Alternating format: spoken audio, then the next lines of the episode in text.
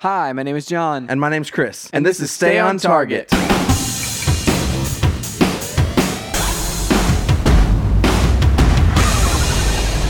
Hey, everybody, welcome to Stay on Target. We are your hosts. You can find us online at stayontargetpodcast.com. That's right, John. This week we are coming at you from a different day. A different day. I was about to say, like, are we coming at you from the DC fandom? Because that was like No. weeks ago. That would be amazing if we were, but no. We're here Uh, in the in the dome. Like they in the vacated, we moved in. You know, oh, yeah, yeah, giant reverb. The dome. Um, and uh, and we're going to talk about the reason we're on a different day. Well, lots of reasons, but There's, the- there's so like, many reasons. so many reasons. We won't go into all of them, but the one that is relevant to this podcast That's right. is uh, we're reviewing Tenet. Dude, this is the first like official like actual movie review in a in in a hot minute. Oh my you know? goodness, such a long time. So Josh, uh, Josh Fulton, Fultron is going to be joining me for that one a little bit later. It's awesome. And uh, man, I'm super pumped for this. Dude, uh, what's funny is like we're recording this section of the podcast before you've seen it, but Yeah. how's the movie, Chris? Oh, I'm sure it was fantastic. so um, you know, everyone should probably go see it. And uh, unless the later segment makes a liar of me right now, Yeah, yeah, yeah. Um, I would say, you know, I'm just gonna go. I'm gonna go out on a limb and say this is one of uh, this is a classic Christopher Nolan kind of uh, movie. That And- classic Chris Chris Nolan. Uh huh. And um, I- I'm going to say uh, there's some kind of twist in it. Yep, Um, yep, yep, yep. I'm going to say that uh, it's maybe one of his. one of- It will one day be a classic. I don't know. Who knows? Who knows? Who knows? Yeah. I mean, like his Uh, but- movies, like while they all play kind of like a little bit with time, and they all do like stuff with like perception and that sort of thing. It's a uh, so interesting, like how the genres go. What's your favorite one he's, so far? he's, He's due for. Well, I mean, obviously, Inception. He's due for. oh, really? That's obvious, Yeah, he's- man. Mine's he's- Prestige. Oh no, he's uh, he's due for another like Inception level kind of like movie here because that was Mm-hmm. ten years ago. We talked about this in our in our decade review Mm-hmm. or whatever at the beginning of the year and um, or end of last year. yeah. And uh, so we need um, we need to start off this decade with another one that will define the ne- like ten years from now, John. I want to be looking back at Tenet saying, "Man, that was the best movie of the decade." I mean, that would be amazing. That would be awesome. I also think like, you know, this one's like it's interesting like the time that it's coming out because it's like there's limited limited number of of of, you know, tickets are gonna, going to be sold for this thing. So it's like I'm I'm curious to see how it does box office wise. I'm curious to see how it does once it hits um like video on demand and stuff like that like if if we see more people like waiting for that time like months from now or whenever that'll be um you know so i'm interested just to see like how how it all plays out because like releasing it you know he's been very very insistent on like i want to be the first big movie back you know um, I don't know if he said. Uh, yeah, he's, he's just insistent on releasing it in theaters. Right. It wasn't really have to be And- the first movie back. Well, even like whenever theaters like were supposed to like, where it's like, oh, you know, they might open up at the end of July. He was like, I th- then I'm going to be at the end of July, you know, and then then you know, like he very much like pushed for those those dates and that sort of thing. Um, so anyway, it's just interesting. Like this is a a, a a interesting movie to have like right at the the reopening of all of these like theater chains and theaters and stuff. So I'm I'm I'm interested uh, both in the movie because I'm very excited to see it at some point. Um, but then I'm also interested to see how everything does in theaters as well as on the on demand stuff. Yeah, I mean, I mean, it'll obviously be like you know the day. We can open box offices will not be the same, but like there's no way they can be Correct. right now with the restrictions in place. And so, um, but I mean, I don't think it's going to hurt the film any. Like, I, I think I still think that people who are going to go to theaters and see it will still go to the theater and see it, and uh, that uh, yeah, we'll see. We'll see what, what happens. Yeah, I mean, I, I don't know. I mean, that, that's the thing is like I probably won't see it in theaters, and I would have seen it in theaters like to begin with. But you know, it's just like you know, it's just just one of those things that, like you said, like with all the like restrictions as far as like just limiting the nu- pure number of tickets that are sold per showing, it's like it'll just take longer to potentially make the same amount of money. You're you're probably right Yeah. there. That's that's probably a a good a good estimate. Yeah. Um, so that's a little bit later in the show. But first, uh, we're going to talk about some news. Uh, and before that, John, what have you been up to this week? Man, so big thing happened, Chris. The uh, a couple weeks ago, there was a sale on the Nintendo eShop that had the Star Wars pinball in it. And I was like, oh man, I've heard that this is a great game and you can play it vertically. So like a pinball machine, like it's it's a video game pinball machines in widescreen have always baffled me because it's like they're they're not in widescreen. Like they're they're vertical, you know. It's like that's just by the very nature in order to like get the full kind of video game experience of a pinball table, you almost have to turn your TV like on its side or whatever. And uh, but this is a video game that you can get on Switch that you can play vertically. And I know of knew of a thing called the Flip Grip, which actually allows you to slide your Joy Cons in and basically have like this vertical console um, of your Nintendo Switch. And so I bought the game because it was on sale, and I bought the Flip Grip because it was only twelve bucks on Fangamer, and uh, and I texted you about it, and I was just like. I'm gonna this, this is this is happening and dude I, that's a fantastic I love playing pinball on my Switch now it's so awesome That's awesome. The uh, there are lots of tables like this, the game has like so many different tables. I think it said like f- 14 or 17 or something there's a lot of tables.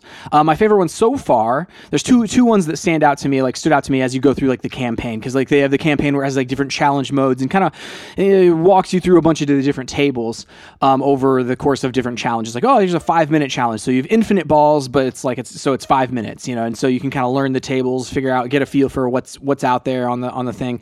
But my favorite one is the uh, the one because like there's all these different challenges like you can start missions with each of the characters and each each mission has to do with like something with the character where it's like sabine you're trying to like uh, throw these paint bombs across the table. And obviously like because this is a video game pinball it's it's like it looks like a physical table but there are these like enhancements where like the characters like 3d models of, of ezra and uh, kanan will run out there. Or the inquisitor like comes out there to challenge you at one point and uh, and uh, so like it's it's su- super cool to to see the vi- like the merging of the video game effects with a physical kind of designed table um, with bumpers and flippers and all that sort of thing. So um, that one's probably my favorite one because of, of all the different missions and they have the actual like voice actors and and and things from the actual show. Like they've pulled out a bunch of a bunch of clips from the show and uh, and use them on the table, which is really cool. Um, the other one that I really like is the uh, there's like an X-wing fighter um, table, and uh, that table like is really cool because you again there's a lot of missions and stuff, but it's very um, almost. I, how do I put it? It- Like you go into different mini games within the pinball table, like where like you can fly like a uh, an X-wing fighter, like left and right with the flippers, and you shoot with the with the fire button or with the the, the fire. Yeah, I guess it's the fire button. They fire the ball up the thing, um, and so like you're flying around and taking out X or Tie fighters like from this X-wing, and so like there's a lot of these different like mini games that merge, like I said, the two kind of video game and physical pinball kind of genres together in really unique and cool ways. Um, to where like at the end of the day, I'm just like, man, I want to see all of the missions that this table has to offer and see if I can unlock like the final mission. Like if you do all of the missions within one um, play, you can unlock the final mission and, and face down against you know the final bad guy or whatever. So um, that's really cool. I uh, I've been very much enjoying the vertical play on the uh, on the the Switch. That's awesome. Yeah, I mean, I, I mean, I love uh, pinball games, and I have for a while. I've talked about it on the show before, and uh, but this is the first time I've been able to play them vertically, and it's really, really cool. I uh, I really enjoy. It. I got I got the same thing. Yeah, Yeah. like you. Uh, um, it's definitely a if you're playing pinball on your Switch, I would say it's a must buy. Yeah.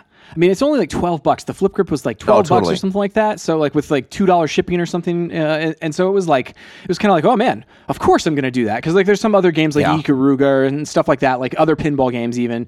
Um, like I think Pinball FX has uh, has a a I don't know a, game like app or whatever. Like you can buy different tables through uh, through their their game on the eShop. So um, I'm very excited uh, about the Flip Grip, man. It's been it's been fun to just kind of chill out, zone out, and uh, listen to a podcast while I'm playing some pinball. Yeah, I agree. I agree. That's really all I've been up to, like new this week. Um, and uh, so like everybody should definitely uh, check that out. Is that is that Flip Grip new, So or is it, like it was kickstarted a long time ago, right? And then like after the kickstarting uh, happened, they like manufactured it, and then they like went into normal retail and selling are are like uh, doing it through Fangamer. Like Fangamer was like, "Hey, yeah, we'll sell that on our store for you." And so, like, I think it's relatively new in the in the sense that, like, unless you kickstarted it, it was hard to get before. Um, and like, so it's like it's more recent that it's like widely available. That Fangamer, you can just go on Fangamer.com and like look for the Flip Grip, buy the Flip Grip. So, um, especially like because it's like super reasonably priced. I, like half part of me like half expected to like look this thing up and be like, it's going to be like thirty dollars or something, you know, um, some proprietary piece of plastic. Um, but it's like super reasonably priced, and and uh, and and but I think it's like now it's widely available for everyone. Cool. That's awesome. Uh, all right. Well, John, we have a ton of news to talk about. So let's talk about the news. The news, John. The so news. We talked about it last episode a little bit, the- but the DC Fandom happened last weekend. Yeah. And there was so. I mean, honestly, there was so much news that came out of that. It was uh, hard to keep track. I loved it. I, it was kind of, it was better than better than um, like what I think. I, honestly, I, I wish I think companies need to start doing this. Yeah. Because it was better than like what DC would normally do at like Comic Con. It was Mm-hmm. it was on the level of like E3 kind of stuff coming out of Yeah. there, um, and they talked about like everything that has Yeah. to do with DC. And that's the thing, like that I loved. Like it wasn't like 'cause it's like Warner Brothers has a lot of different properties or whatever, and so but it was very focused on on one kind of thing. So like if you like DC comics or DC uh, anything, like you're gonna you're gonna like something in here. Um, where it's like if if you aren't a DC person, guess what? You just don't pay attention and it's fine. Um, whereas like I think uh, like so many times like it feels like with E3 like there or with a lot of uh, big things like this or, or especially this year because like there's a lot of these digital events and a lot of these like oh it's an all week thing like right now Gamescom is happening and stuff like that and it's just like there's so much variety of things that I just don't I don't pay attention to any of it almost while it happens, and I like pick it up after the fact and go, okay, which things do I care about? Um, but this, it was like while it was happening, I was kind of like, kind of like just like, oh man, there's this big piece of thing. Oh man, there's this big piece of news, and it was like 12 hours long or something ridiculous. Yeah. Um, and so, but it's like because I'm very invested in like, I really like Batman, I really like the DC properties, I really like all of these things. Um, it was easy for me to be like able to pay attention to that. Whereas like with so many of the other events, it's like hours will go by or days even where it's like I don't care about a single announcement. So why would I pay attention to more of this? You know? Yeah, totally. So I wanted to go through some of the announcements that they, um, well, not all of them, like because some of them were, were pretty like deep cuts. Uh, but uh, these are the big ones. So on the let's start with video games. On the game side, Yeah. it had already been uh, teased, but Suicide Squad Kill the Justice League, the trailer was revealed for that, along with the information that this is a direct sequel to the Arkham series of games. Yeah. Which is fascinating, man. Like that is that in and of itself alone is like it it makes me feel like man, I have to play this thing. And it's like I was going to Oh, play it anyway cuz like it just looks looks fun and fantastic and ridiculous. Um and uh, I thought the tone was very like struck incredibly well uh, for me, like as far as like the Suicide Squad goes. Um, the characters were really good, like to the point where like these aren't like Harley Quinn, for example. Like we've seen lots of Harley Quinn uh, versions, whether it's the animated series, the, like the original, or whether it's like you know the movie uh, version. Um, and then, but this version like is a little bit different. But this felt so much more true to that character. Like they've been very consistent with like these characters whereas like i felt like with like after the marvel reveal for instance like the marvel avengers reveal it felt like so much of that was just like man this doesn't feel like thor you know? This doesn't that doesn't feel like you know uh, uh, uh, black widow. But like these characters felt like their equivalents from the comics and the movies and stuff you know just because like just the way that they were portrayed and written and stuff Yeah. The the cool thing is it's going to be a it can be this game can be played solo or cooperatively with up to 4 players and if you play solo, you can switch between uh, the characters in the Justice League or sorry, in um, the Suicide Squad at will. Yeah. And so you have uh, Harley Quinn, Captain Boomerang, Deadshot and King Shark. I love- Um, I love the idea of of that. Like even like if you're playing solo, because at first I was like, oh, it's multiplayer. That's kind of a bummer because like what happens? But being able to switch on the fly um, opens up some really cool possibilities for like puzzle solving and stuff. Um, if they go that route of it. Yeah, totally. I don't know if they're gonna like. Who knows? Like maybe they will. I mean, that'd be pretty cool. I'd honestly like rather. Uh, I love puzzle games, um, I would rather. Ah man, I'd almost rather like. To me, it's frustra- It's going to be frustrating if they do that, Hmm. and I am playing solo, and I have to figure out which one of these four characters I have to do certain things with. Interesting. Um, I hate doing things where you like, have to like get this pu- per, this person in here and this person here. Now, like if it were playing like cooperatively and like different people are doing different things, love that stuff. Yeah, like yeah. That's what makes cooperative play fun. Um, it, it it honestly makes me be like, okay, what if that's the case? Then it makes me feel like, well, this game was actually designed for cooperative play, and they're just kind of shoehorning in this solo mode or ability to do it solo. yeah, you yeah. know, after the fact. Hmm, interesting. It'll be it'll be uh, fascinating to see how that goes, like how that plays out, and what the balance is on that line. Yeah, but I am like so. The interesting thing to me is that this is this is the this is the sequel to, and we'll get to the, the other game in a second. But that this is the sequel to Arkham. Um, we had a, some character switching in the Arkham games, but it was always like, hey, you know, now you're Nightwing and you need to go do this mission. Sure. Um, and even in the like the expansions where like you play as Harley Quinn, like the DLC, it was like this was the Harley Quinn DLC, not uh, you know switching between Batman and uh, Batgirl or you know any of the things. You know, Yeah, yeah. It wasn't like combining like, oh, the gameplay of Harley with Batman. It was Right. like Harley had her own gameplay, Catwoman had or, or her own gameplay, and Yeah. Batman had his own gameplay. And the thing that like I think that you just kind of run the risk of whenever you do something like this is you run the risk of all the characters feeling like they're the same. Or like whenever you're switching between characters like that because you need like their control schemes have to be uh, similar enough so that whenever you switch between them you're not confused. Sure. Um, and so then then it's like okay, well what what actually differentiates these uh, characters from each other? Um, and so we'll see. I mean, I mean, this is still early. It's not coming out until 2000, what, 2021? yeah, I, think? mean, I think 2022 is this one. Um, I think 2021 22? was the other one. Yeah, so it's like next year is uh No, this is, the, oh, wait, wait, hang on. is Gotham, Gotham Knight, yeah, Knights, Yeah, and then this is 2022 probably. Yeah, let me, let me see here. I lost my place here because I moved on. Yeah, 2022, which, man, sheesh, come on, guys. Dude, Like, it's I been, just wanna it's play been this so now. long since, since this this uh, developer in particular has put out a game. Like, it's been, Rocksteady, yeah. it's like been so long. So that baffles me a little bit yeah. um, that it's taken this long to like to make this game, and it's like maybe that's because it's going to be amazing. But like, it's also did we switch mean, I- games like four times? Well, I, well, I saw like uh, Jason Schreier uh, had some tweets whenever this was announced, and uh, like at some point they lost their creative director, and like there were some there were some definite shakeups that happened in the studio, and so like you know, I, I mean, it's hard to you know if you get rid of your person with a vision to keep you know driving that forward, and so who knows what this was or has been over the years, but this is what it is now, and it looks really cool. Yeah. be ready in a couple years hopefully, and uh, yeah. In the meantime, Chris, the next announcement that we have is the Gotham Knights, uh, and we had like an extended gameplay, uh, like seven minutes of gameplay for this thing. Yeah. Um, and this one almost looks more traditionally like uh, the gameplay of Arkham. Yeah, see, like what was funny was whenever this, whenever they showed this, this is the game that made it look like this was the sequel to the Arkham games. Sure. but it's but it's not. Like they've even confirmed since then, this is not a sequel, a direct sequel to the Arkham games. Right, and it's not even in the same like universe uh, for a lot of it's like reasons. a, it's like an offshoot. Yeah, like uh, it's it's kind of like in the same universe, but it's like a different timeline. Right, Basically, is yes. what they've said. yes, that's what it is. And- it's a d- distinct clarification in in comic books. Right. And it's weird. So it's like, uh, so uh, reportedly, Batman is dead.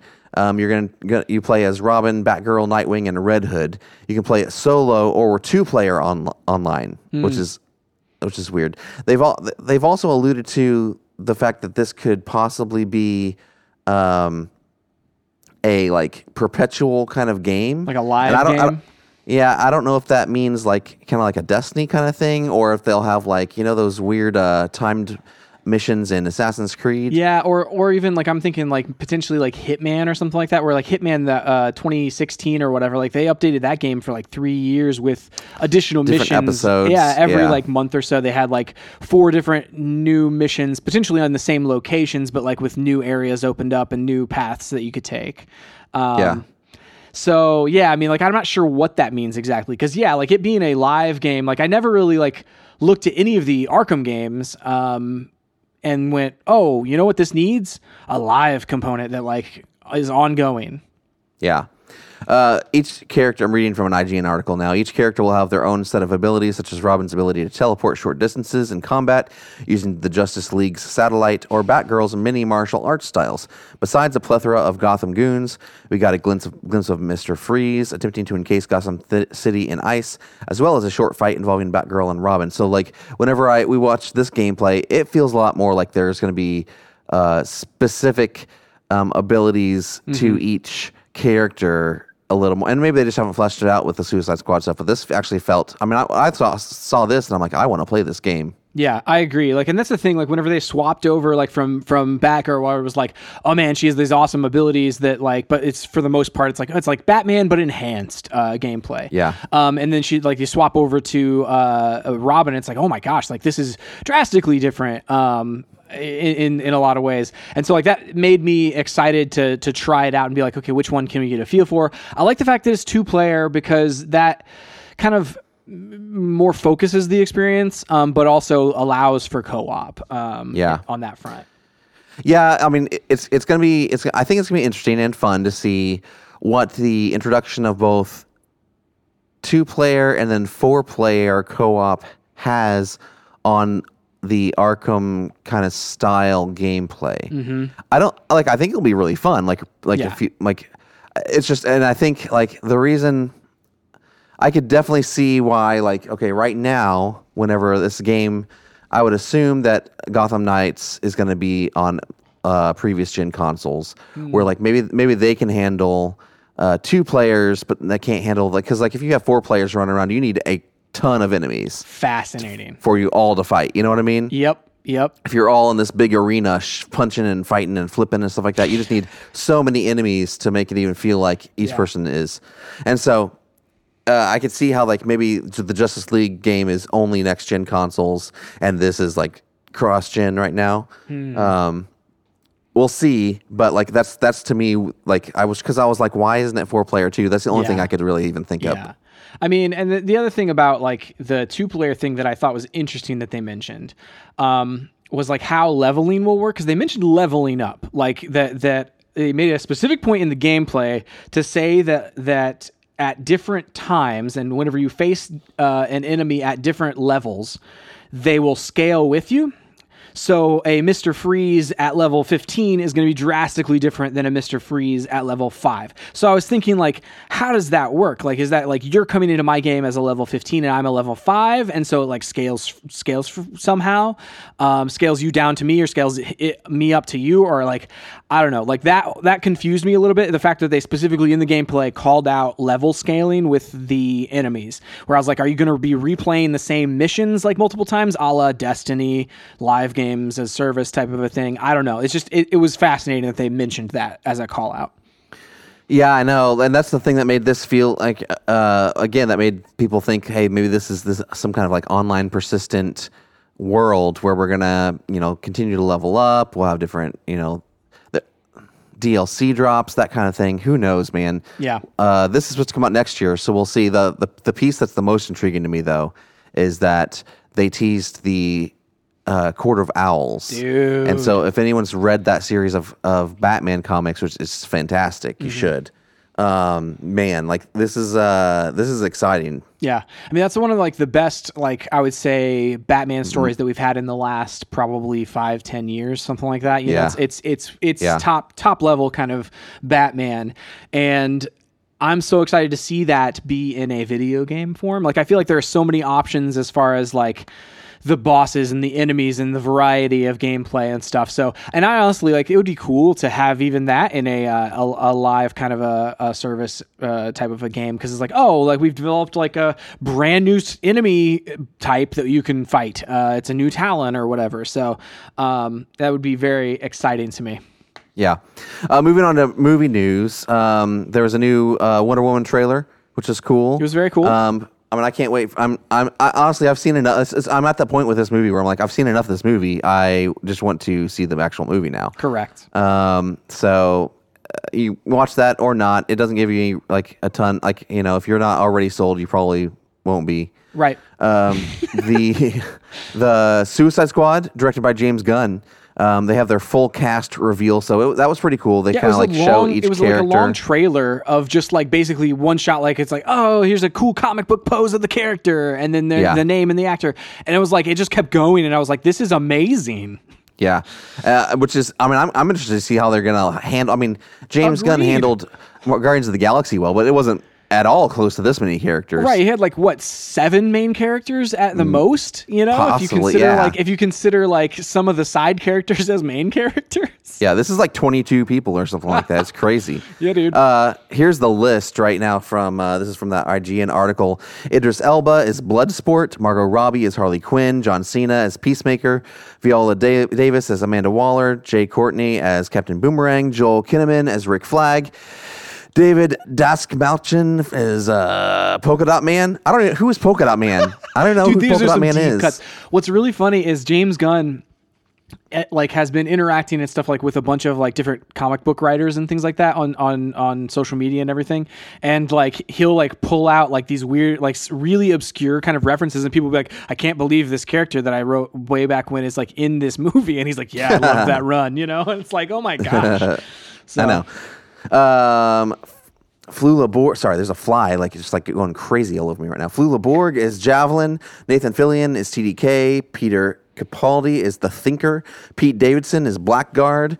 Alice Braga is Soul Sor- Soraya. I don't know who that is. Um, uh, Mayling Ng as Mongal. Michael Rooker as Savant. Storm Reed as Tyla, his Bloodsport's daughter, it says.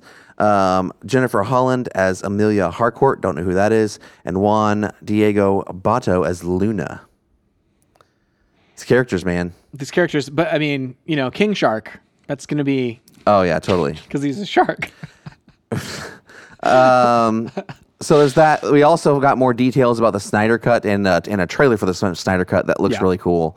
Um, dude, I'm so excited for this. See, like the thing is, like the more I hear about this, the more I'm like, man, I'm I I am I'm interested in this. I, excited might be the wrong like the wrong word, but like interested because like I feel like at the at the worst case scenario, this is going to be like a beautiful train wreck. You know? I don't think it's gonna be. I mean, I uh, per, honestly, I mean, because like, how can it get worse than it was? I mean, that's I don't think it can. You're right. You're right. You're right. And and it's gonna be interesting to see. Like, they're gonna release it. This is the the things that they released. Like, they're gonna release it in four parts. Yeah, but there's the- also gonna be a, a version that is like oh oh all one cut. Um, and so like knowing knowing the way that um.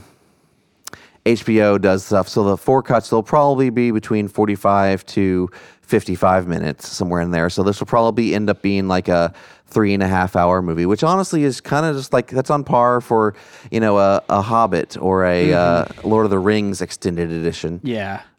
Um, and hopefully it's better. Like the things that we're seeing are better, like than what we saw. We I mean, we're seeing Superman in his black outfit, which is awesome. That's what he had when he actually came back, you know, in the comics.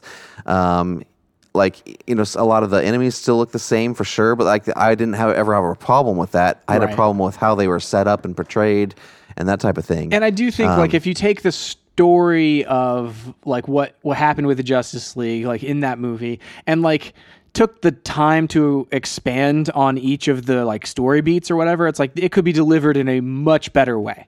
And so Totally. like you know the fact that it's just like okay, let's take and make this an extended cut of the movie um that appeals to me um, because it's like okay Yeah. well we're gonna have like an hour and a half of extra footage or like an hour of extra footage um, so that'll help a little bit And I need Um, to go back and listen to our our review that we did on it. But like the the major problems I were I remember us having were just like tonally, it just felt off the entire time. I mean, I think I remember literally saying that it definitely felt like a movie that was started by one director and Yeah. finished like started by Zack Snyder and finished by Joss Whedon. Like it felt Totally. exactly like that sounds. Which is And- not which is not great, you know. Um, you either want one or the other, not like Yeah. hey, finish my movie. Um, Right. So yeah, I mean, like, I'm again, like, I'm very interested in how this happens. I, excited might be a little bit too far, but you know, I'm I'm not like down on it by any means. I'm just Yeah. like, hey, I'm, you know, I'm just. How is I'm this going to turn out, man? Well, I'm pumped. Like the, I think I'm pumped for a couple of reasons. One, I'm excited uh, that we finally maybe can redeem this this movie and actually get a even if it's halfway decent, like okay, let, then then then I'd actually watch it. I also like. I hated the way that it kind of like it kind of destroyed what um, DC was wanting to do with their uh, universe. And I'm not saying every single DC movie needs to connect, uh, but it would still be nice to have a a version or a line of movies that do connect. And we still have them. Like Wonder Woman is still in that in that universe. The Flash is going to be in that universe. Aquaman. Um, Aquaman, you know, and See, I think Flash, like, so in my mind, Flash is going to be the one that like bridges all of the universes. Yeah, I mean that's just a cop out cheat, though. I mean, Like, but if- it's gonna if they happen. Use Flashpoint to do it. I mean, totally, I get it. Like, and, and they're gonna do it. I'm just saying that that's not the way. I still want that time. I, I, I still want this timeline to exist. You know what I mean? Right. Um, because I really like Henry Cavill as Superman. I like he's amazing. Uh, Gal Gadot as Wonder Woman. She's amazing. I, I even like, um, you know, I think you know the movie was a little long and a little kind of like obtuse, but Jason Momoa as uh, Aquaman. I feel like he's kind of perfect for that role. Yeah, we I mean we have yet to see the Flash, but I think he's you know like hopefully they can pull that off. Like I like the the things that are I even love I like I liked seeing Ben Affleck and wanted to kind of explore what a Ben Affleck older version of Batman looked like. At one point, Uh, he's going to be in the Flash, which is cool. Um, I feel and like uh, I feel like Robert Pattinson's probably going to be in there as well. So like you know, possibly. I mean, we know that we know for sure that Keaton and um, and Affleck are both going to be in there. That's Right. who we know. I mean, I would love to see Christian Bale for that if that's con- you know as far as that's concerned. Right, right. Um, and so anyway, hopefully, like what I what I hope is like this kind of like brings some some positive vibes back to this version of the universe, and we can still explore it. Maybe they've learned their lessons for trying to move too fast and push everyone together too fast.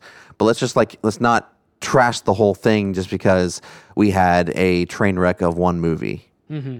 Well, I mean, it was like it was more than just a train wreck of one movie. It was like the negative reception on Batman versus Superman for a lot of folks, and then it was just like, I mean, Wonder Woman did so well, but then, um, you know, then it was just Justice League. So I think it's like, I think specifically things like cooled off on the uh, Zack Snyder vision for that universe. Like where it's like, oh well, let's like let's bring out you know more of these other things within that universe, whether it's like the Well, Wonder and I Woman don't or even- the Aquaman. And this is the thing. I don't even know that it was necessarily Zack Snyder's specific vision because uh, I, I know that for a fact it was the studio pushing them to get all these characters in these movies. Right, right. And that and that those are the, some of the biggest complaints about Batman versus Superman is that like okay why in the world was Wonder Woman in there why was you know Flash in there you know it's just like it, it felt Yeah. weird and odd trying to do what they were trying to do with the universe and hopefully they've learned their lessons with that.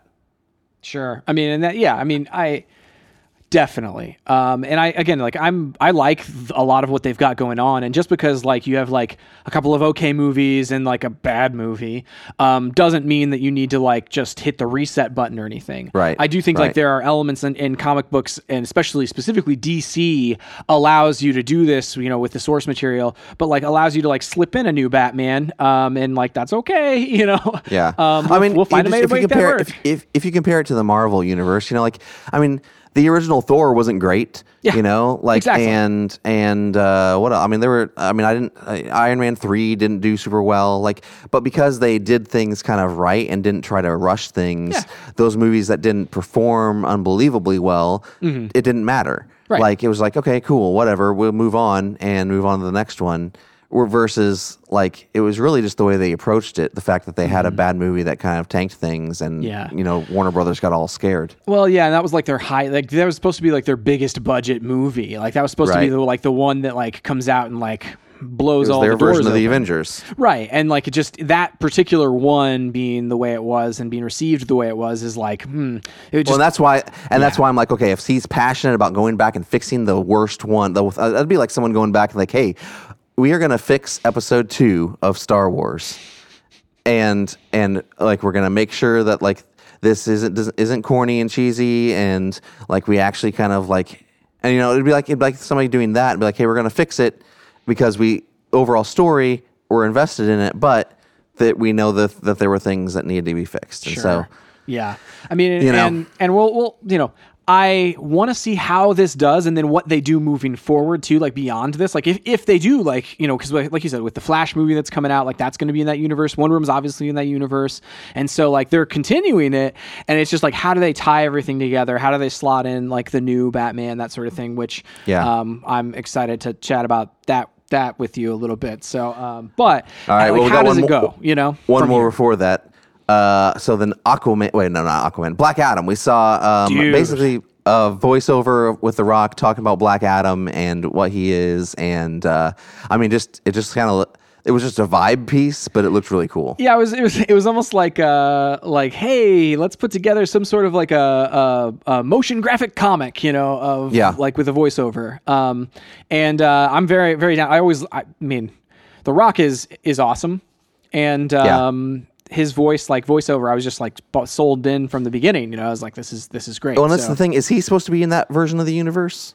So yes, he Because is. Shazam obviously is Right. Yeah. Yeah. No, he totally is supposed to be in that universe in the universe, but I'm not sure like in this, like because like he's against the JSA, um, the Justice Society of America, and like so like which doesn't exist right which now. Which doesn't exist in this universe, right? And so like that kind of like Wait, did he say that? blows my mind. Or is that just what he is in the comics? Mm, I want to say that that's what like officially he was like that they talked about like that he was going to face off against them. Interesting. Yeah. And that's December 2021. So like, hopefully we start seeing like more about this. Okay, okay, hang on. May what if what if Suicide Squad Well, we don't really know what Suicide Squad's doing, but what if Suicide Squad somehow like sets that up? I mean, that would be interesting. Um, I also don't know if like because Suicide Squad is a uh, like James Gunn, like and James Gunn like specifically like has a has like this big vision for that. I don't know how much setting Yeah. up for other movies they I would don't know. He do did it well that. in, with it with uh, Guardians of the Galaxy. I mean, he was for real, dude. he yeah. he honestly helped flesh out more of like uh, Thanos' backstory than any other movie. Uh, with with sure. Nebula and, and Gamora, um, yeah. Gamora, I mean, yeah. It's interesting. Yeah, that's a really interesting thought as well because like tonally, um, I could see that like like transferring over like to the JSA and to you know to that. So like interesting because also with the JSA, like you're getting um like the villain of the Wonder Woman movie uh with what's his Mm-hmm. name? Oh, I can't remember his name, man. Ah, Um, uh, from the first movie. You know this movie. Like so, this Oh, movie. this there's movie. The, the villain from this movie, not Cheetah, the other one, the dude, uh, whatever his name is. Uh, I don't. Oh, Maxwell Lord. Yeah, so he's had some runs of uh, of of where he was, you know, against the JSA and stuff like that. So like, you know, Right. it's- we could easily set up like within the next few movies, set up some sort of another crime fighting group. That's Um, true. So, That'll be interesting for sure. But The uh, that way man. they wouldn't they, they wouldn't have to they wouldn't have to rely on you know some of their heavy hitters like Henry Cavill and you know Ben Affleck like that. sure, yeah. And the f- fascinating thing is like R- The Rock being in a DC movie specifically as Black Adam has been a thing for so long like Oh, years, literally dude. like 10 15 20 maybe years where it's like it that same movie like went through different like they've had a, a like scripts before um where it's like hey you know you know we've got a script for this thing and then like then they started doing the uh the, the joint universe stuff and they scrapped that script and now they have the, a new one so it's like this is gonna finally hopefully like in 2021 december 2021 come to fruition something that's been happening for 15 years or that the rock has been wanting to do with dc for 15 I don't- years you know I, I don't, know. Has it been fifteen? I know probably probably ten because Man of Steel came out. What? When did Man of Steel come out? because it was before that that it was like teased like right around then But like, was like, like Man of Steel has movie. come out since since we've been doing this podcast. So we reviewed True. it. You're right. You're right. So I might be extending that amount of time. So 10 years probably. Yeah, within the past ten years. Yeah, yeah, yeah. Since Yeah, the yeah. Christopher Nolan kind of stuff wrapped, like that's whenever Yes. it probably would have started. So Yes. Um, all right, the last movie we saw a trailer for the Batman uh, with um, uh, well, I, I can't remember his name right now, Robert Pattinson, and it looks amazing. dude like uh this is this trailer in particular like there's so many things about it that i like as a batman fan and specifically a batman like year one fan um because nolan kind of did that type of thing with batman begins but it was kind of like it was very kind of tonally it was different like where it's like oh this is a nolan movie rather than Well, it and it being was- like more more like let's be dark and true to like whatever Right. year one is it was definitely there to help set up that you know Nolan universe Mm-hmm. versus uh, telling a very like specific uh, story about Batman. I think, and, I, and you know, obviously, like I, and this is the, one of the things we've talked about before. I love seeing different takes on Batman on on characters. It's something that like you get with with that character specifically in films that we don't have with someone like. Um, like even like James Bond, you don't you see you kind of see different takes, but they're he's still the same character. Whereas like Batman. Yeah. we've seen like a lot of different versions of him, and I I actually really like that. Right. Yeah, they're, a lot of them are drastically different, you know, and so that, Yeah. yeah. that's really cool. I, that's very unique to that character. Like, I mean, that's and that's why like whenever people you know criticize like characters that it's like the first time you've seen them, I'm like, okay, I get it. This is the first time you've seen them, but hopefully, what happens is you see like 14 other versions of them, and like they're all going to be cool. So like I'm going to be oh, like okay with uh you know the version of of of Aquaman that you see for the first time or whatever so Yeah. on film, you know. So Yeah, yeah. All right. Um, if, and if you haven't watched it, you should go watch that trailer. It's just like really dark and brutal, and uh, dude, it's gonna be great. the music in it is fa- like it's it's it, Oh, like yeah. it to- like sets it up so well like oh my gosh like the, the that whole thing like I'm very interested in what happens with that movie I do think also isn't there like a a prequel HBO Max series or something like that that happens during like it's it's about Gotham PD or something like that that happens during year one and this then that movie happens in in year two basically of Batman like around the year Did mark they say that? I don't. I haven't heard that. I thought that that's what I heard, but don't you know? I, it wasn't in this like write up or anything like that. So I may be completely like just you know that could be just a theory that I read somewhere on on the. I mean, I, I like those kind of ideas. We've talked about that, you know, with like Marvel before, but um, yeah, we'll see. yeah, and even like Star Wars, where it's like, hey, you know this, you know this is in the same universe and it's a TV Right. series. So like that's all. Oh wait, hang on. Is my the Batman will take place during year two. Yeah, this is in that article. Reeves Gotham PD prequel series will take place in year one. Crazy. dude. I'm into it. Dang. So basically, like, hey, let's watch a uh, let's watch a a a mini series that like sets up this movie, and I'm like, man, this is like that's super cool. So year one, like of Batman. So for context, year one would be like people didn't think Batman existed, and he's just like working on the fringes. So if you're in Gotham PD during the year that Batman is operating, the first year that he's operating, but no one thinks that he exists, that would be very interesting. So what's crazy is Matt Reeves is is um, directing the Batman, Mm-hmm. and he's uh, let me, he's either producing or like show running. Hang on, hang on. Uh, the idea. So let's look at the Gotham PD thing. Uh, blah blah blah. The idea. Oh wait.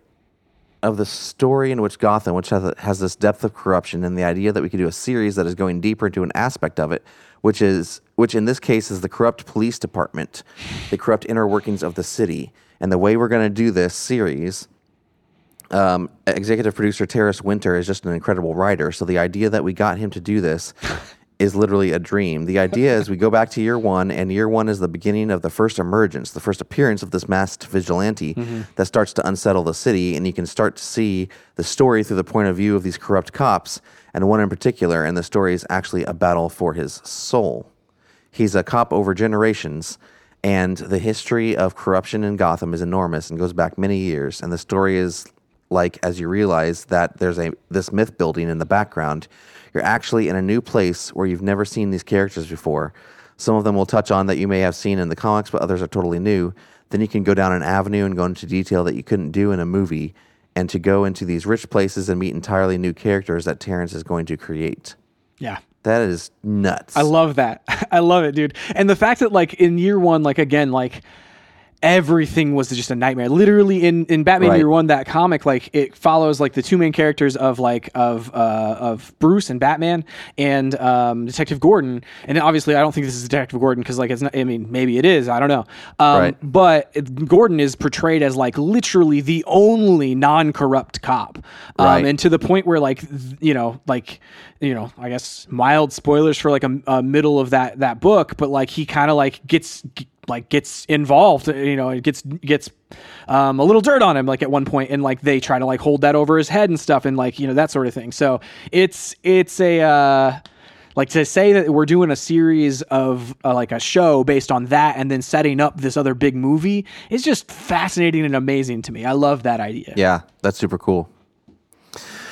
Um, all right, that's the news. All right, now it is time to review. What did we see? Tenet. Tenet. Sorry about that. um, I'm now joined by, uh, please welcome to the stage, the well known and illustrious, handsome Josh Fulton. Why, thank you. Um, so we uh, we braved the theaters We did. uh, in the middle of a rainstorm. Yeah. I literally sat in the theater with uh, wet clothes all night yep. uh, and watched Tenet last night. Yes. And um, so we're here to to finally review a movie. Probably our fir- I don't even know. This may be our first movie review in all of. No, I take that back. Well, there were movies we went and saw in in, in February. I feel like. Yeah. I feel like uh, when when did uh, when did I think our last movie review was the uh, the Pixar movie with the brothers. Oh, I didn't see that one. You never saw that one? Oh, not with you. I mean, I mean, Stan Oh, Targets. okay. Yeah, yeah, yeah. That was that was back in February, I think. Yeah. Something like That that. sounds about right. um, so, um, we'll do a spoiler free. I guess it'll be real short, Yeah. and then we can do a spoiler section.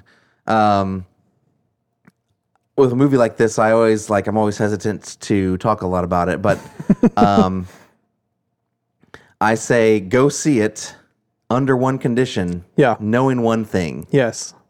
You cannot hear any of the dialogue in this movie. No. And uh, you kind of need to Yeah. in order to understand the plot. yeah. It's, I mean, I thought because we've had audio issues at that theater before, Yeah, totally. but this was a Dolby theater. Yeah, Like, that is the last place you should have an audio problem. right.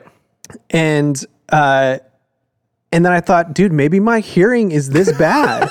Maybe I'm just old. like I was seriously halfway through the film, con- like considering I need to go to the ear doctor, and I might have to get hearing aids. And I'm like, what does a 35 year old man look like with hearing aids?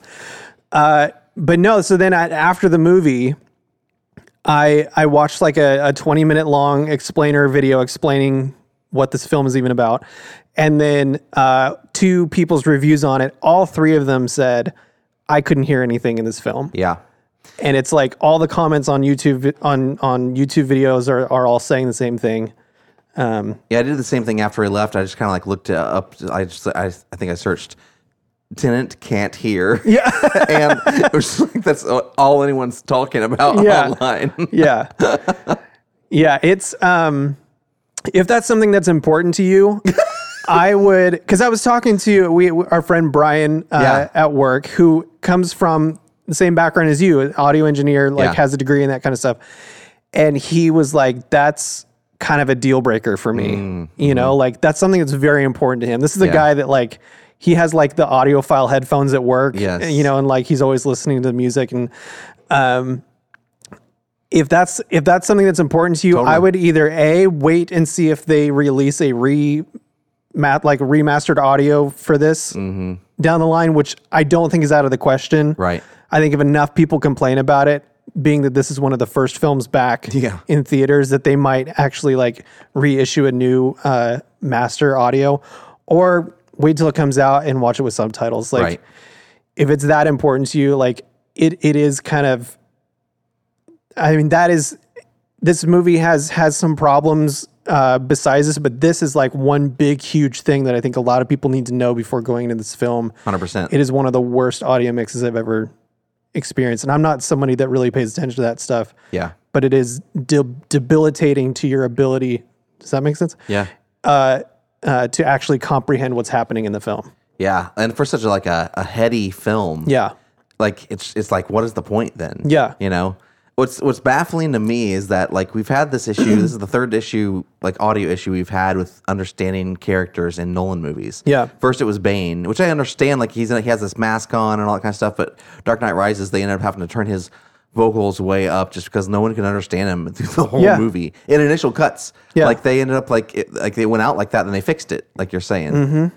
And then I remember watching, you know, Interstellar, and it's like it's just like all you could hear was organ the entire Yeah. time. Yeah. and I remember not hearing a lot of stuff in that movie too. Yeah. Um, but I watch them now on like you know my on on my uh, TV, and granted it's not in like seven point one or whatever. It's Right. just like in stereo. But I don't feel like I have that issue with either one of those movies. Yeah. at home. But I just I felt like in this film there was moments where they would be doing, you know, Nolan does a lot of these like expository kind of scenes Yeah. where people are just talking and explaining things and they're just like walking down the street or something, Yeah. but there would just be this music playing or just like this ambient noise that was so overpowering. Totally. And everybody in this movie, except for the main character, has some kind of accent. And so it was just like on top of that, and then there's also plot reasons a lot of people have to wear masks, like these kind of gas mask things. Mm-hmm. Yeah. So you're getting this like muffled accent underneath ambient noise that's just like, dude, it's crazy. It's maddening. yeah. Yeah. So with that caveat, know that I would say still say go see this movie. Yeah. If I mean, just on based on this, it's a Christopher Nolan movie. Yeah. Like and everything you come you expect from a Christopher Nolan movie, you're gonna get Yeah. in truckloads. Yes. Um, action, mind-boggling ideas. Yes. Trust me, if you think you know what this movie's about, you don't. no, you have no You idea. have no idea what this movie's No. about. I watched all, all of the trailers except for the most recent one, and it's just like, what? This wasn't even at all what I was thinking. No. Um, well, uh, great acting, I think. Yeah. It was really, really well acted. I love uh, John David Washington. Everything, the single thing I see him in now more and more, I'm like, okay, he's, Yeah. He's legit. Yeah. He's not just he's not just Denzel's son. He's a legit actor. And then Robert Pattinson, dude, like Dude, he's on a killing roll. it. He's dude, and, and it makes me super pumped for the Batman. Yeah. But I saw him in the Lighthouse last year, and Mm-hmm. now this, and it's just like, what in the world is like? I don't know. He just Yeah. he's just stepped it up, taking it to another level. Came out of nowhere, man. Came out, of, yeah, like who would have known the dude from Twilight is actually a good actor. Yeah. yeah, it's pretty crazy. Um, I would say character wise, this movie probably sits somewhere in between Dunkirk and uh, Inception as far as like character development, Yeah, yeah, where Dunkirk has zero, uh, Inception has some. yeah.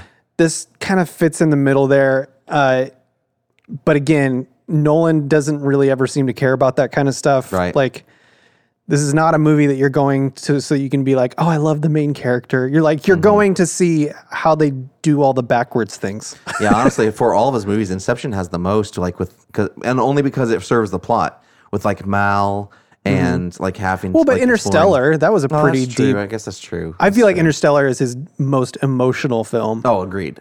I Yeah. cry at that almost every time I watch Yeah. it. Yeah, yeah. this is not that. No, no. This is definitely more plot action. The thing I was looking up afterwards, I was trying to figure out how many of the effects, like the special effects, were real. Yeah. Like almost all of them were real. Oh yeah, this has one of the lowest VFX counts. Yeah. in like the last two decades. Some article I was reading, or no, maybe it was just IMDb. I don't know. Anyway, whatever it was, it was just like this has less VFX shots than most romantic comedies. yeah, yes, that's the what? stat I heard too. Yeah, which I believe it, man. Like some of those fight scenes, like it's both mind blowing, but also kind of like so real at the same time. Like I mean, it reminds me of like the the hallway fight in in Inception, where you're like, I know they're doing this practically, right. But it still looks how. cool. Yeah. Yeah. I mean, and even once you understand how they they're doing that fight scene in Inception, you're like you still like you don't think about it whenever you're watching it. Right. Like I guess if you really think hard about it, you're like, oh, this is just a big tube Yeah. spinning. Yeah. But like it just like you don't you don't register it like that. Right. I still like I can't wait for some of the special features to see how they do some of the action and fights in this movie.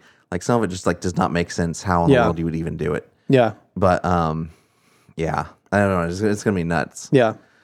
Um, this is definitely a film you're going to want to see multiple times. Oh yeah. and feel you're like going you to want have to pick to. apart. You're going to want to get your friends together, talk about, you know, d- not so much like what the film means, but just what is happening. Mm-hmm. It is a very uh, thick. I don't. I don't know what the word is. Like, it's like molasses for your brain. Yeah. it takes a lot of thinking. yeah, it just takes a lot of brain power just to even figure out like what in the world are we even talking about here? Yeah. and like and why and why does it work the way it works?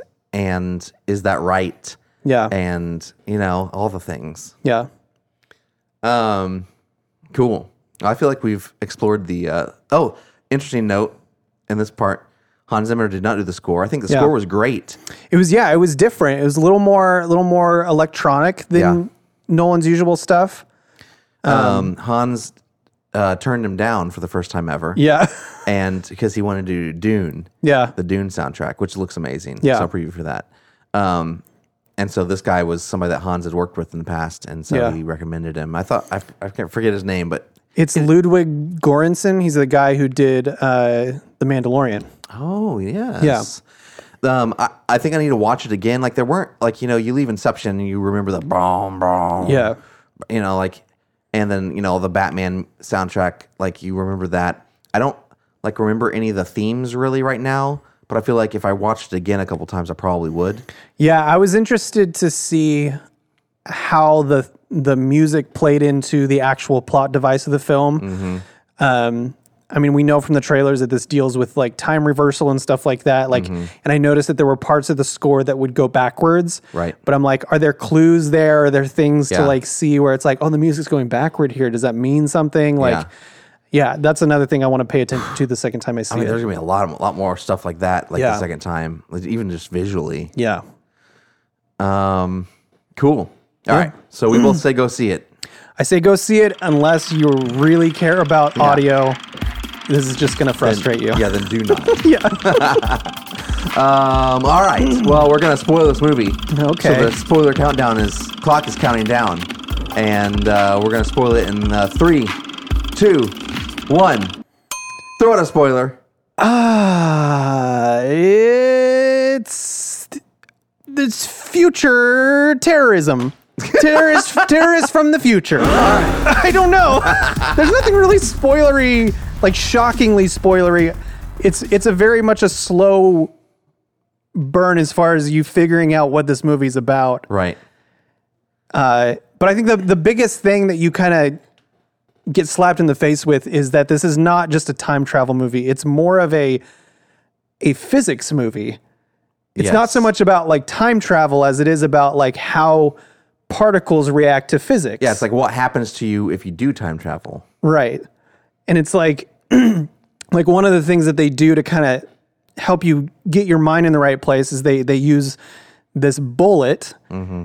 as as kind of like a, a an example like a visual aid for this guy so that he can understand how this works and the lady sets a- an inverted bullet down and then a normal bullet and she says uh, you can you can call the bullet to your hand. And so he puts his hand over and tries to like harry potter it into his hand. And she's like no in order for it to go backwards into your hand you have to drop it first. You have to have dropped it. yeah you have to have dropped it. And so It's like- it requires you to then your brain to then understand what the uh, what the possibilities of the future are in order for you to then call that thing into action. So it deals a lot with like this quantum mechanics of like uh, setting things into motion that haven't happened yet, but doing it in reverse. So, yeah, dude. And like, so, and that's the crazy thing with this movie. Like, that's just like the first layer. yeah, And and so like, and I thought that they were gonna play a lot, play around with that a lot more, where they would like kind of like Jedi things into their hands, Yeah. and stuff like that, and like that would be like the thing. yeah. Not even the thing. They don't even really do that that that often. They No. do. You see them do it a couple times, like when they're training. Yeah. Like they're at the very end. You know, like whenever you see like Robert Pattinson like suck this gun up into his hand or something Mm-hmm. like that. But like, other than those like little things, that's not even the thing that they Right. concentrate on. And they move on into like these huge concepts where it's like, you know, we're talking about the grandfather paradox and like Yeah. how what happens like free will and how free will happens if this if you already know the what the future is and like Yeah. all this crazy stuff that you're like I cannot believe we're talking about this in this movie. Yeah, and basically like think of think of like a lot of people have been I think Nolan himself compared this movie to like a James Bond film. Yeah. And so it's like imagine like an espionage thing like theme, but the only way you're getting your intel is because you've traveled through time. Uh and and so it's it's like how how are you executing your mission based on what you know? Because you've already come from the future and watched it happen in reverse. And so now you're going to live through it.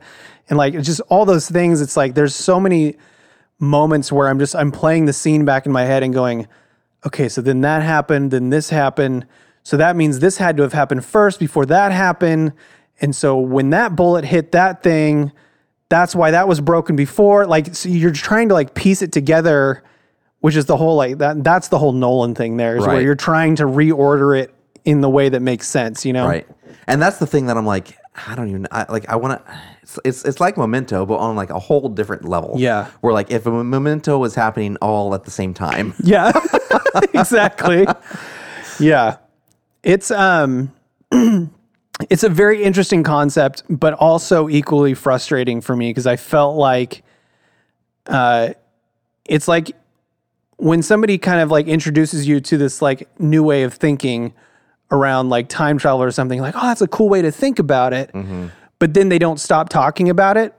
And then before you know it, you're like two hours deep into a discussion about quantum mechanics and grandfather theories. And you're like, whoa, I hold on. I just found out what time travel is. Can we stop for a second and Right. just like, I, here's, here's one of my like kind of biggest critiques of this film is I kind of feel like Nolan like overindulged a bit mm. in how he like in how I don't know if convoluted's the right word, but just how twisty he wanted to make this hmm. and how like thick he wanted to make this kind of concept of like inverted objects in time and stuff like that. I was talking to my wife about it afterwards, just trying to process the movie. And I was like, I don't like I enjoy a good film that like challenges the way you think about things, like The Matrix or even Inception. Mm-hmm. I I love movies like that and I can appreciate that, but I felt so exhausted by the end of this film mm. that like it came to a point where I wasn't having fun anymore because I couldn't keep up. Yeah. And part of, part of that was the sound and it was frustrating not being able to hear Yeah. the plot, but like at the same time it just felt like this thing was taking off without me and I'm like I I'm lost, man. I don't know what's going on. Yeah. the other piece to that that I think plays into it, at least for me, because I kind of felt some of that too, for sure. Until like the, I felt like honestly the third act made more sense to me than anything because I think at that point I was done trying to figure it out. Yeah. and I just like let it flow. Um, but like to me, it was the pacing early on that felt f- real fast. Yeah. like I still don't understand the whole plot line about the painting.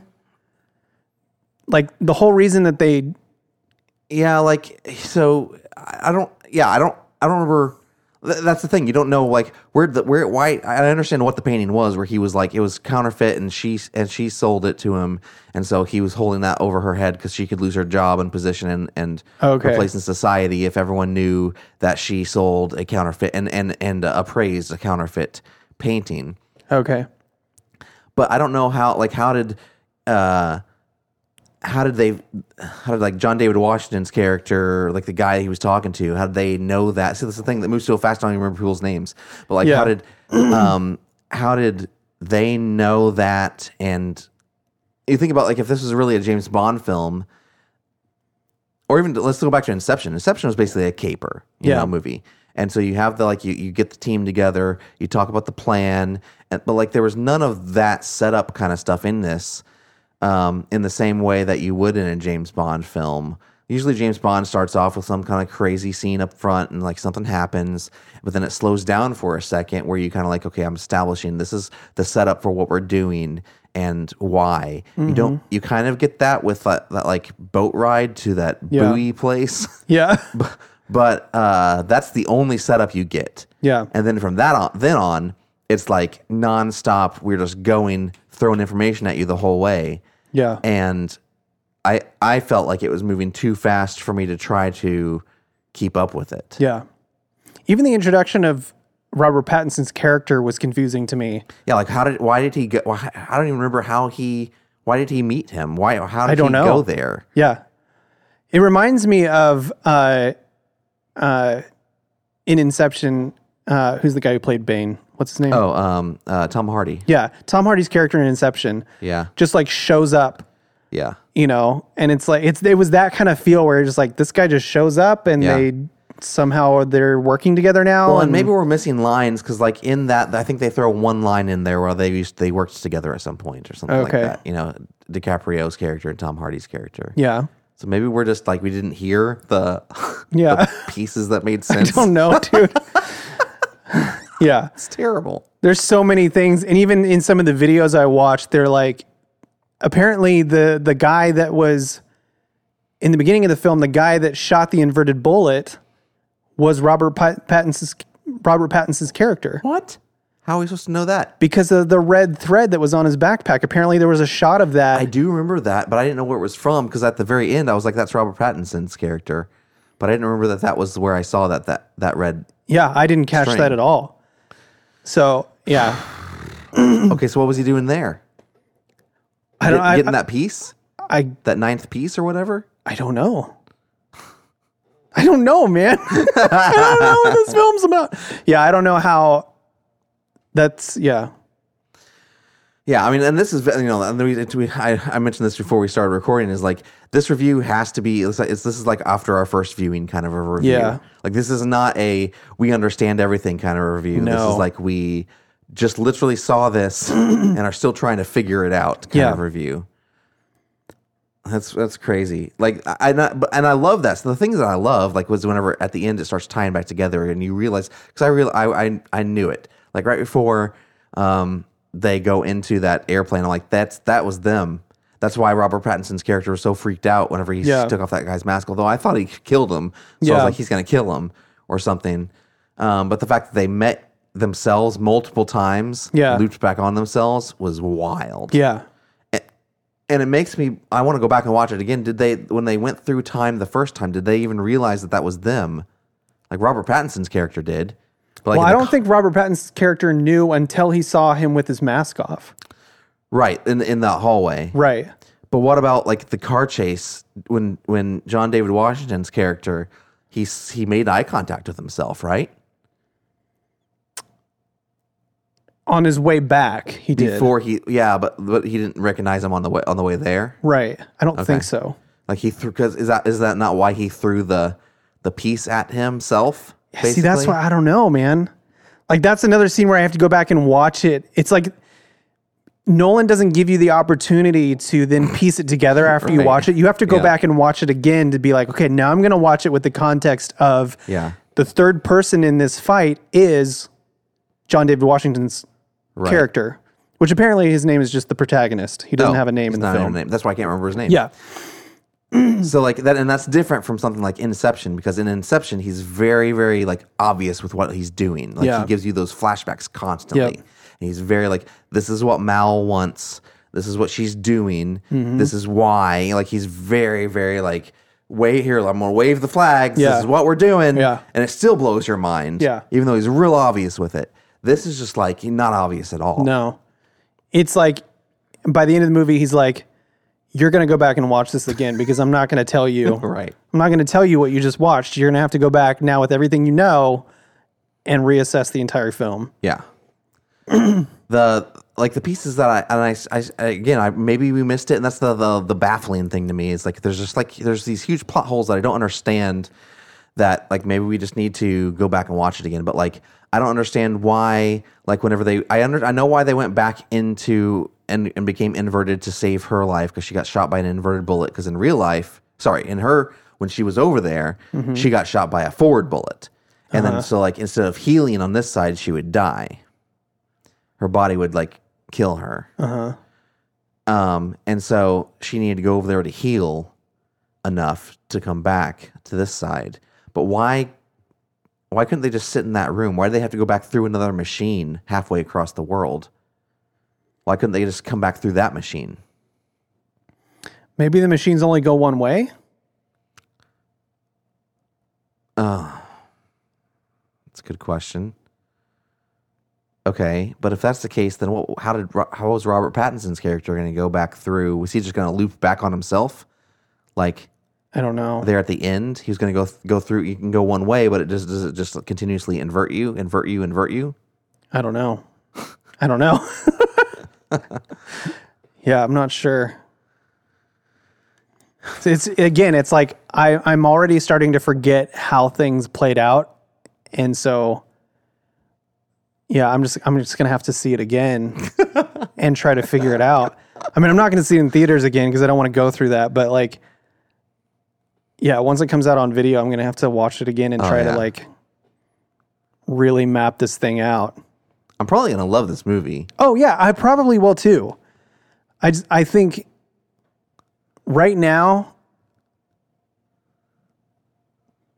like the the two big things are the audio mix is a huge barrier to entry uh and just the the idea that like this is the this is the least accessible I mean, probably other than Memento, I feel like this is one of the, his least accessible movies. Yeah. Like this is not something you want to go to on like a, a first date or something. Like you guys are not going to learn anything about each other because you're just going to be talking about what the crap you just watched. Yeah. It is it is such a a non-mainstream film with a mainstream budget. Yeah.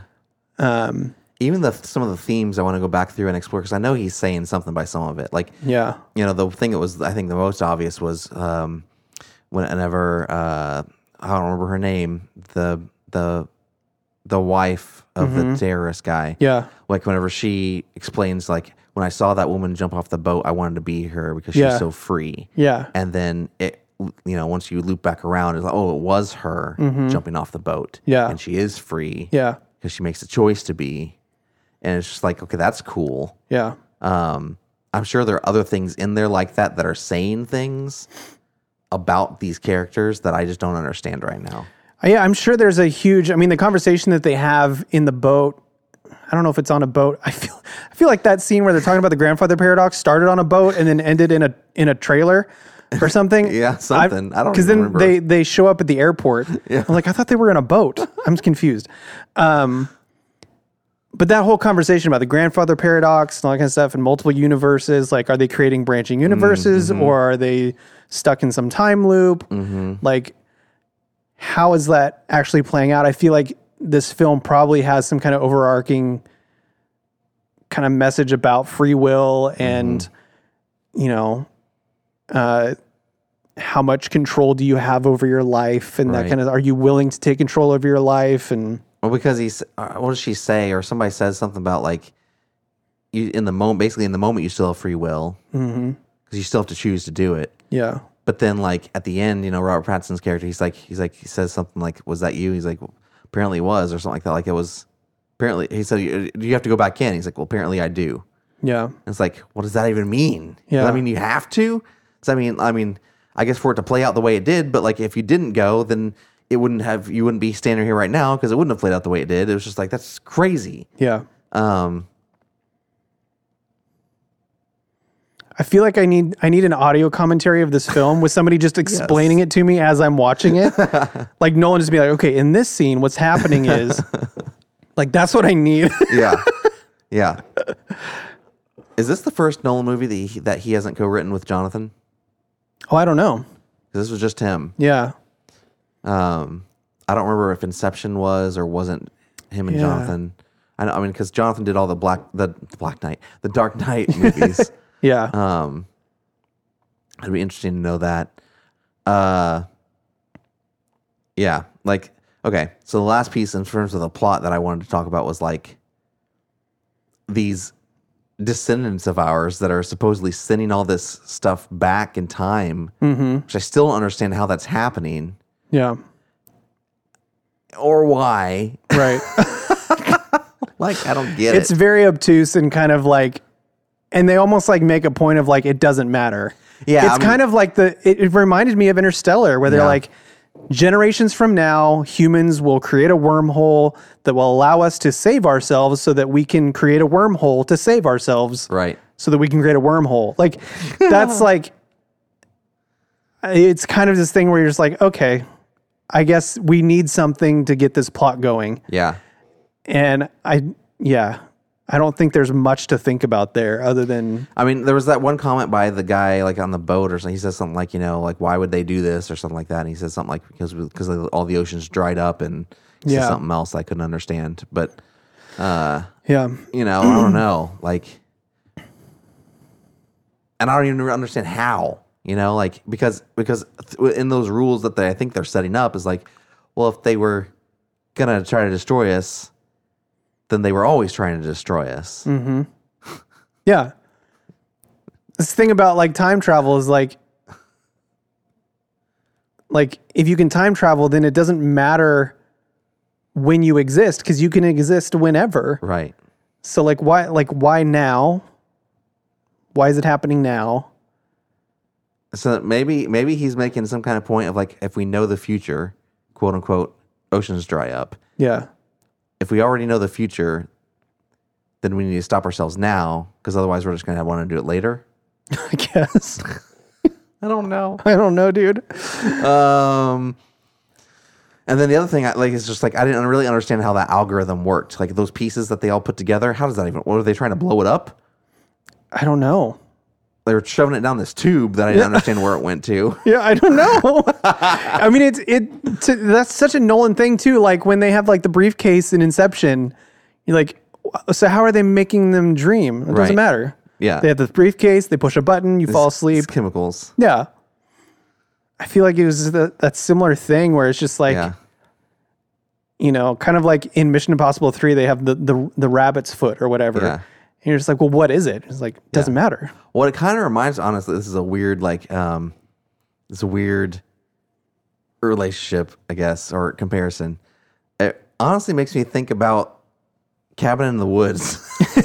yeah. where they're like they're just doing all this random stuff to appease this crazy god, I guess. Yeah. Then that's what it felt like this terrorist was doing, doing all Yeah. this crazy stuff to appease these like eventual descendants of ours, Uh-huh. and he's going to destroy the world in the process. Yeah.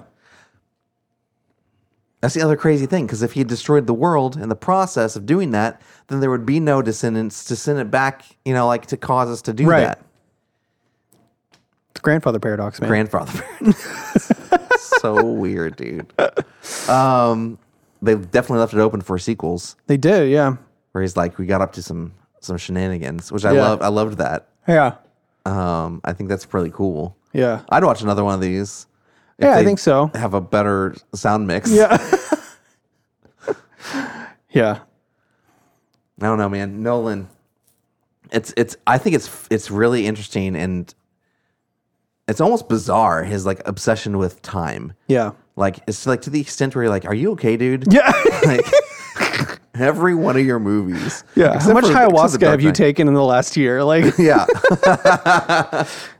it's like I don't I don't even know what to what to think about a lot of this and you're Yeah. just like dwelling on it for years. yeah. I don't know. I mean, other than like Batman trilogy, I feel like every single one of his films has dealt with it Yeah. in some way. Yeah, Memento definitely, The Prestige definitely, um, uh, Inception 100%, percent Mm-hmm. um, Interstellar 100%, uh, and like I don't think Dunkirk didn't use it as its its uh, theme, but it was a plot device. yes, it still played into your perception of it Yeah. as you viewed it. Yeah. Um, and then this one is just like, whoa, what in the world? I, don't, I don't know where he goes from here. I don't either, dude. He's just gonna make a rom com, dude. It's gonna be like Jack Black and, and Andy Samberg. I'm cool with that. Yeah. I'm I'm 100 percent down for that. oh man. Well, there there was rumors that he's gonna remake Memento. what? Yeah. Why? I don't How? know. I don't know. Really? That's I had heard rumors about that. Holy moly! That seems Totally word of mouth, but you know, Okay, all right. Well, whatever. we're I a don't rumor know. podcast now, so Why don't you just do a sequel to Memento? I don't doesn't he die at the end of Memento? I mean, I don't know. I mean, just like a yeah, but you wouldn't have. I, I mean, just like a a different story, I guess. Yeah. I don't know. Yeah. I feel like I feel like Tenet is his most memento like Oh, totally. film. Yeah. Because I still don't understand Memento either, and I've seen that film multiple times. Yeah. But All right. Well, we want to rate this thing. yeah. Let's let's rate it. Um, it's just such a hard movie to rate, dude. I, let's do like let's like an IGN uh, In re- progress in review? progress review. Okay, we're gonna come back after we watch this a few times. Yeah. and re-review this. Yeah, we should do like a home video release review. Yes, I like that. Yeah. Okay. All right. So for now, uh, this is gonna be weird though. I'm just gonna say this is like a seven point five for me I was gonna give it like a six. because I don't really understand it right now. Yeah. This with the sound mix being as bad as it was, and just like the convolutedness of the entire plot, I was like, I'm for sure not gonna see this again in theaters. Like, I'll probably. I want to. The situation. Well, I probably will. I want to go see see if. oh, I'm waiting for our friend uh, Hanny. yeah. He's been on the podcast to tell me whether or not it's in 70 millimeter up at uh, up in Nashville. Okay. And if it is, I'm going to go see it in 70 millimeter just Yeah. like I want to. Yeah. But other than that, yeah, I probably won't see it in theaters again. Yeah. I this is the first Nolan film where I'm like, I had a very like negative reaction to. Uh, well, other than Memento, the first time I saw that, but like, Yeah. I mean, honestly, I think most of it was the freaking mix, man. Yeah. Like because like that whole third act, and I, maybe it's just because there's not not much exposition in that third act. Yeah. I loved. Yeah. And like I got to the end, I'm like, yes, this Yeah. is awesome. Yeah, Um, was everything leading up to that? I don't know. I'm probably gonna go back, even if there is not. I've got to figure this out. like Yeah. I'm gonna figure it out now. like I can't wait. yeah, I'll I'll get like some like I don't know like frequency blocking earplugs Yeah. to like like so I can hear what's actually happening. yeah, I don't know. yeah. All right. Well, so we'll see. We'll come back to it Yeah. when it releases on video and, and try to give a more uh, big brain review. comprehensive review. Informed review. Yeah. Um, all right. Well, uh, I don't know what we're talking about next week, but uh, we'll be here. You can find us online at stayontargetpodcast.com, on social at chriswright250, and Voltron 84. and I think it's at, what was John's? At, At John Wright 777? yeah. All right. That sounds right. yeah, please go to, uh, tell your, wait, go to your podcast service of choice, review us, tell your friends about us. We really appreciate it. That's it for this week. We'll see you next time on Stay, on, on Target. Target.